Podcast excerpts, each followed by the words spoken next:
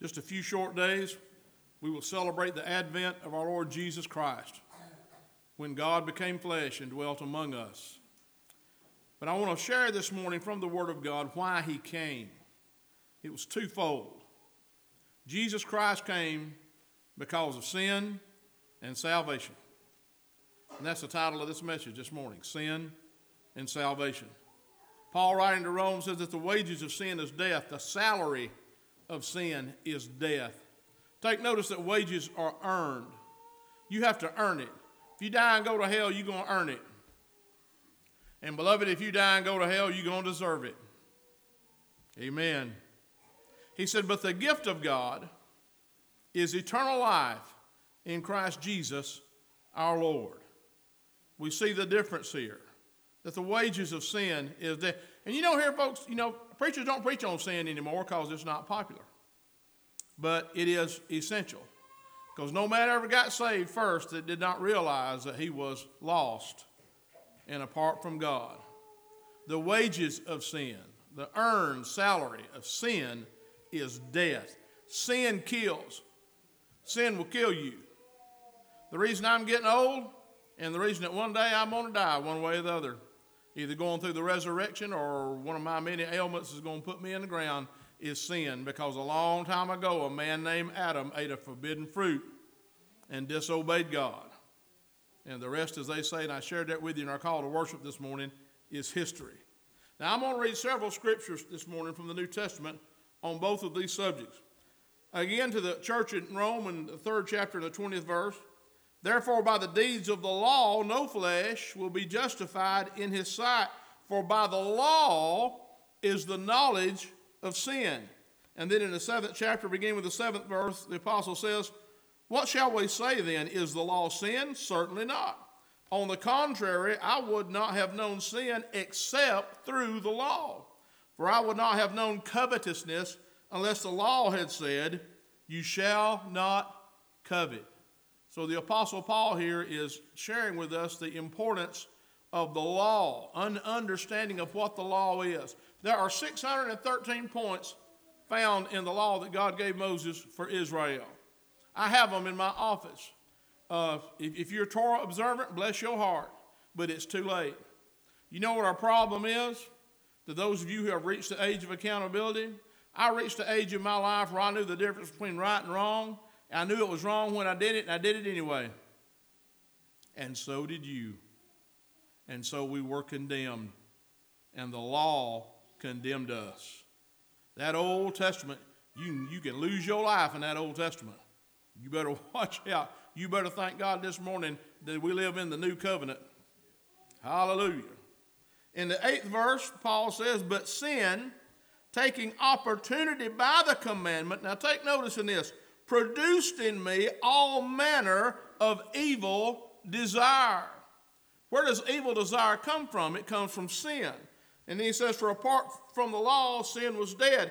He said, I was alive once without the law, but when the commandment came, sin revived and I died. And he establishes further the relationship between sin and death not only physical death, the death of these mortal bodies that we inhabit, but eternal death in the righteous judgment of a holy God. Verse uh, chapter 7, verse 11, Paul said, For sin taking occasion by the commandment deceived me, and by it killed me. Sin's a killer. That's why we age. That's why sickness exists. That's why misery exists in the world. How many of y'all watched on TV whoever that uh, person was in London went around stabbing folks, killed two people? And we've got, you know, uh, uh, time after time after time in our own country, people uh, commit heinous acts of murder, school shootings, mass shootings, mass murder. What gets in these people? Now, here's the deal. Whoo, I felt Holy Ghost. Listen, what we're being sold is this well, that's a mental health problem.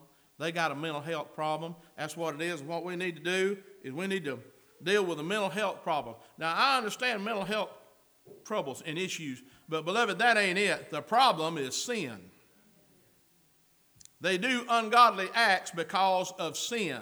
Evil desire is produced in them because of sin. There is a connection and relationship between sin and death.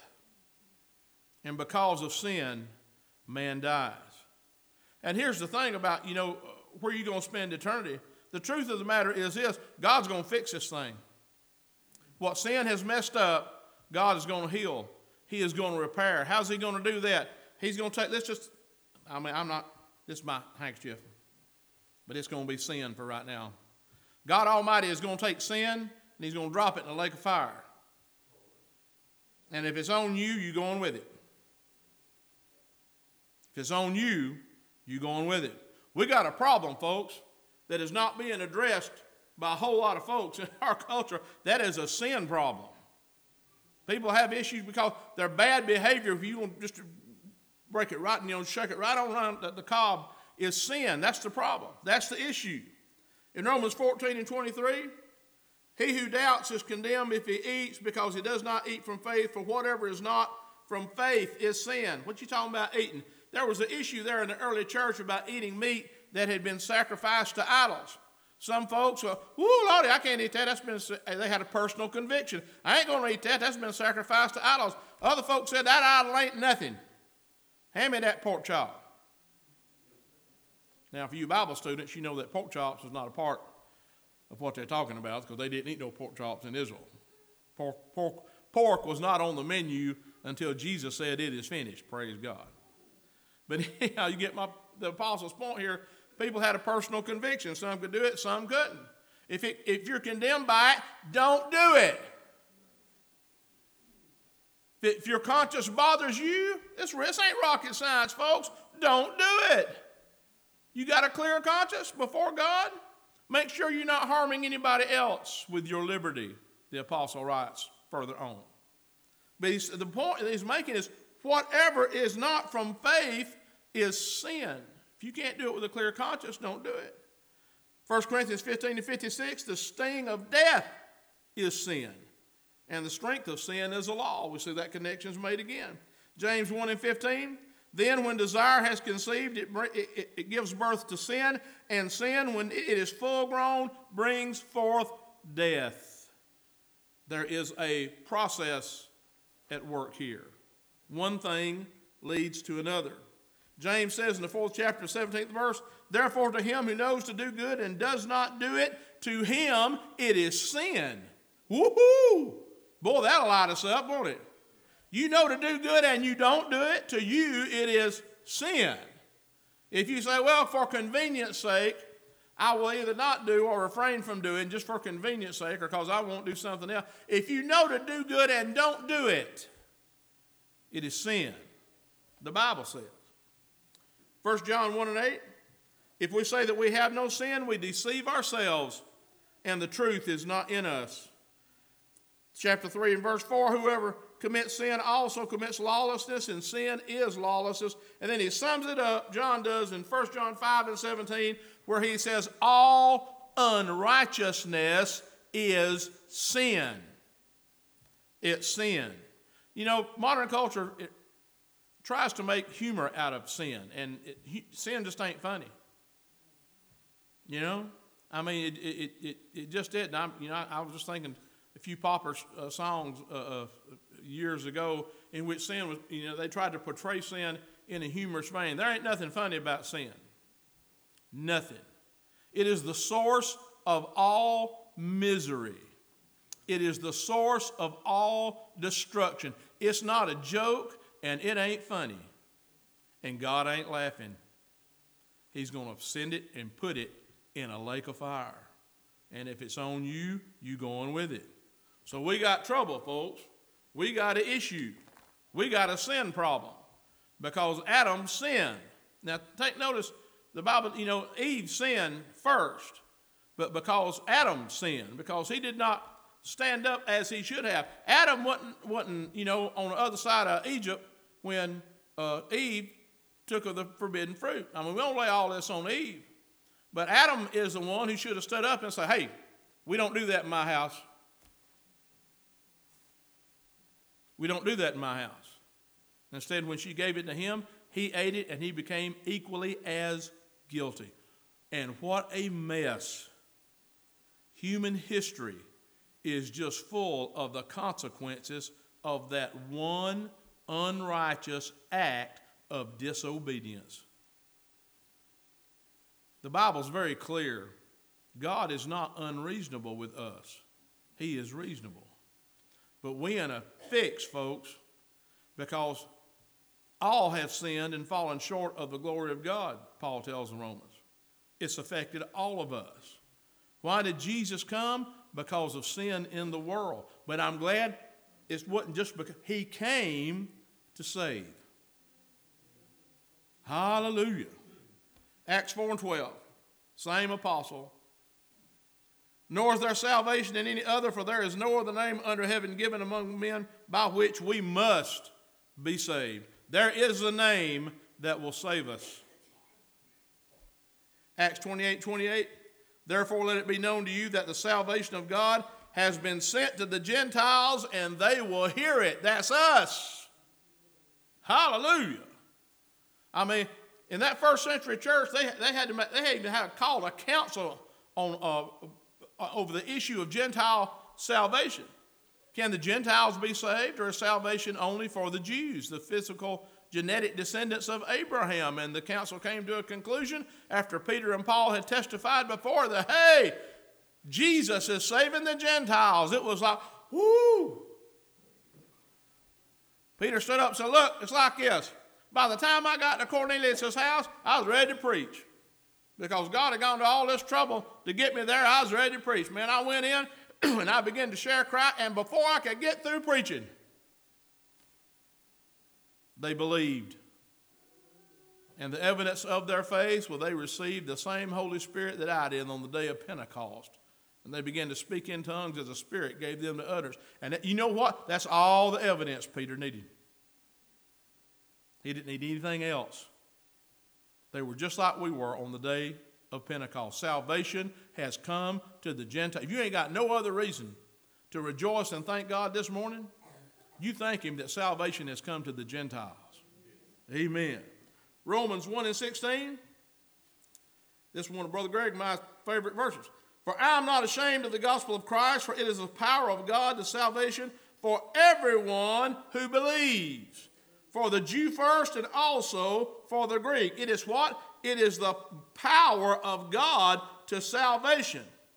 What is the condition? For everyone who believes. What is salvation? It's faith in Christ. Brother Andy, how do I get saved? You believe in Jesus. You confess Him with your mouth and you believe in your heart that God's raised Him from the dead, and He will save you. Isn't that wonderful? Now, the enemy tries to interject all this other stuff that you got to jump through this hoop and you got to do that and, and you got to, you know, straighten up and clean up. He'll straighten you. I tell you, your salvation is genuine. He'll straighten you up. Your conversion is legitimate. Get ready. There are going to be changes coming in your life. Before you get up out of that altar, he will have placed convictions in your back pocket that you are not aware of until the time comes and you tell people who are we who will absolutely be amazed at the words coming out of your mouth when you tell them, I don't believe in that. Where'd that come from? Came from an altar when you received that spirit of adoption. And now you've got convictions. The Lord has given you what you didn't have before. Used to, you couldn't care less. But now it's an issue. I don't do that anymore. Amen. Not because I'm trying to clean myself up, but because the Spirit of Almighty God and the Word of God is doing a work in me. And it is an amazing thing to behold what the Lord is doing. 2 Corinthians 6, verse 2. For he says, In an acceptable time I have heard you, and in the day of salvation I have helped you. Behold, now is the accepted time. Behold, now is the day of salvation. Brother Andy, when do I need to be saved? Today. If you're lost under the sound of my voice, you do not need to leave this room before you have a little talk with Jesus. Amen. And you confess your sin to Him. And I'm so glad for that. You know, I, I feel sorry for a priest in the Roman Catholic. They got that little closet, and you got to go in there, and people come in, they tell you all this cruddy junk that they've done. That's absolutely, I'm just thankful that we have a high priest. Amen. His name is Jesus. You can come tell me all your crud if you want to, and all it's going to do is it may knock me cross-eyed, but I can't do a thing in the world about it. I share this is a true story. Most of you have heard it, some of you haven't. When I was eight years old, I was in the Baptist church here in Summerville, and uh, my pastor, uh, Jimmy Swenson, who's a great man, great man of God, he just preached his heart out. And he gave an invitation uh, for folks, that, you know, it wasn't for salvation, if there was somebody you wanted to pray for, to come down to the front. So I was eight years old, and I got up and I walked down the front because I want to pray for my daddy. Because my daddy had all kind of issues. And I shared with Pastor Swenson what my daddy's issues were. But there was a little confusion there, and he thought I was telling him that I did that. And I, I don't know what I ate yesterday, but I'll never forget Jimmy Swenson looking up that congregation at South Somerville Baptist Church and saying, You won't believe what this child just told me. you know, but I went down to pray for my daddy. But somehow I got saved in the, in the transaction, and people come shook my hand. I got baptized in water. I, I, I just didn't have the heart to tell him, look, I was talking about my daddy. I, you know, I didn't drink and smoke and chase skirts and all this other stuff. But for an eight year old kid, you know, we have a great high priest. His name is Christ Jesus the Lord. And if you will confess your sin to him, he will forgive you and save your soul. Hallelujah. That's why he came. 2 Corinthians 7, verse 10 For godly sorrow produces repentance, leading to salvation, not to be regretted, but the sorrow of the world produces death. Godly sorrow. When the Holy, and this is the work of the Holy Spirit. When the Holy Spirit presents the gospel of Jesus Christ to you as truth, He creates a crisis moment. You are looking at the gospel, and the gospel is truth, and you know that it's truth, but what are you going to do with it? You either have to accept it or reject it. And godly sorrow, when you realize just how sorry, low down, and worthless we all are. I was waiting on amen there, but I'll just say amen. We don't like to admit that. We don't like to confess that. But none of us deserve the salvation that has been provided for us by Christ. We are worthy of death and hell. Who is Jesus? That he loves us so much, inasmuch as while we were yet sinners, Christ died for us. Glory to God. Hallelujah.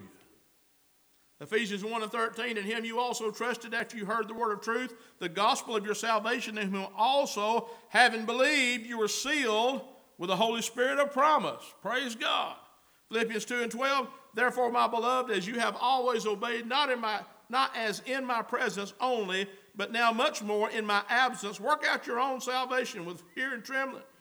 1 Thessalonians 5 and 9. For God did not appoint us to wrath, but to obtain salvation through our Lord Jesus Christ. 2 Timothy 3 and 15. And that from childhood you have known the Holy Scriptures, which are able to make you wise for salvation through faith, which is in Christ Jesus. Hebrews 5 and 9. And having been perfected, he, he, Jesus, became the author of eternal salvation to all who obey him. And then the last verse, 1 Peter 1 and 9, receiving the end of your faith, the salvation of your souls. If you believe in Jesus, he'll save you. I don't mean agree with historical fact. I mean believe in him. Believe in his gospel. Believe that He is the way, the truth, and the life.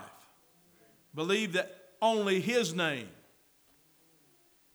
is the path to God Almighty and that there is salvation in none other. I'm the most politically incorrect preacher I know. And I don't want to get haughty, but I'm kind of proud of that. They don't want, I've never been asked to participate in an ecumenical service. Because what I got to say, the other folks on the platform don't want to hear. I got news for that Muslim. I got news for that Hindu. I got news for that cult. Hey, there was a lady in Walmart the other day. She had a shirt that said, Respect my religion. And it had a big five pointed star. She was in some kind of a, a cult type mess. And she just you know, listen, folks, you got the Holy Ghost, the devil knows it. He knows it. I don't know what was in that woman, but it knew what I had. I didn't have to speak a word. I just looked. I didn't look down. I didn't, you know. But I, you know, if she had asked me, "Why are you looking at me like that?" I told her. She said, "Respect my religion." I said, "I do not.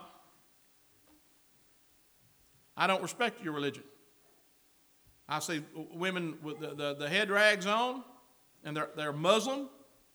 You know, I do not respect the religion of Islam. There is no Allah. He's just a devil. Same devil that's behind all those other idols. I mean, you get into the specifics of it. I don't respect that junk because there is only one, and his name is Jesus Christ. And by the grace of God, I'll take that to my grave. Hallelujah. He saved me. He hung on that cross and shed his blood to wash away all my sin so that I might receive that Holy Spirit of adoption, whereby we cry out, Abba, Father. That word Abba is an Aramaic word. The Jews didn't use it when they prayed because of the familiarity. It was the word that the children used for their daddy. That Holy Spirit of adoption. When I embraced Christ Jesus and believed on Him, has established a relationship between me and God the Father in heaven. That in the name of Jesus, I have access to the Creator of all things. That in the name of Jesus, I have access, hallelujah, to the one in whom resides all power. The Lord Himself says, all power has been given unto me in heaven and in earth, and because I am His, I have access to that. And there are too many times, instead of listening to what the Word of God is, is declaring to us, we listen to the enemy of our soul. Oh, you can't do this, you that, and all that. That's just a bunch of hogwash. We serve the Lord God Almighty, who omnipotent reigns. One of my favorite verses in Revelation. The Lord God, my Lord God, omnipotent reigns. Hallelujah. He has given all power into the hand of His only begotten Son, my Savior and Lord, Jesus Christ. And the Lord has declared, I give you authority over all the power of the enemy. Therefore, you will not live in fear, you will live in faith in me. Praise God. Ain't to respect that woman's religion. I got news for her. I got good news for her. Jesus saved your sorry soul, lady. I don't know what you've done and don't want to know. It ain't none of my business, but He does. And in spite of that, whoo, there is power in His blood to wash you clean. There's power in his blood to overcome all the effects of all this junk you've been doing for however long you've been doing it to the point where you're proud of it and you got it on your, your t shirt walking around Walmart. He's able to save your soul to the uttermost. We sing it, and we ought to. There's power in the blood. Praise God forever. There is power in the blood. The enemy says you've gone too far. The enemy says you've done too much. The enemy says there's no hope for you. Jesus Christ says that the enemy of your soul is a liar and he is the father of it. There is power, power, wonder working power in the shed blood of the Lamb. Hallelujah. Who is this Jesus that is able? Who is this Jesus who loves us? Amen. Who is this Jesus who is so faithful and true that he wears it on his garment? Faithful and true. I don't deserve the salvation I've received. You don't either. Therefore, let us be thankful. I shared Wednesday night about praise, worship, and thanksgiving. Let us be thankful because the Lord has come. The Advent that we will celebrate in just a couple of weeks, let us do it sincerely.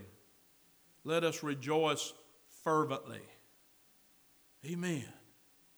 Brother Eddie, how come, you know, and folks who visit this congregation may ask sometimes, how come, how come y'all get all loud, you know, and you get emotional and, you, and, and, you know, some of you cry and some of you shout and some of you put your hands up, some of you stand up. How, why y'all do all that anyway?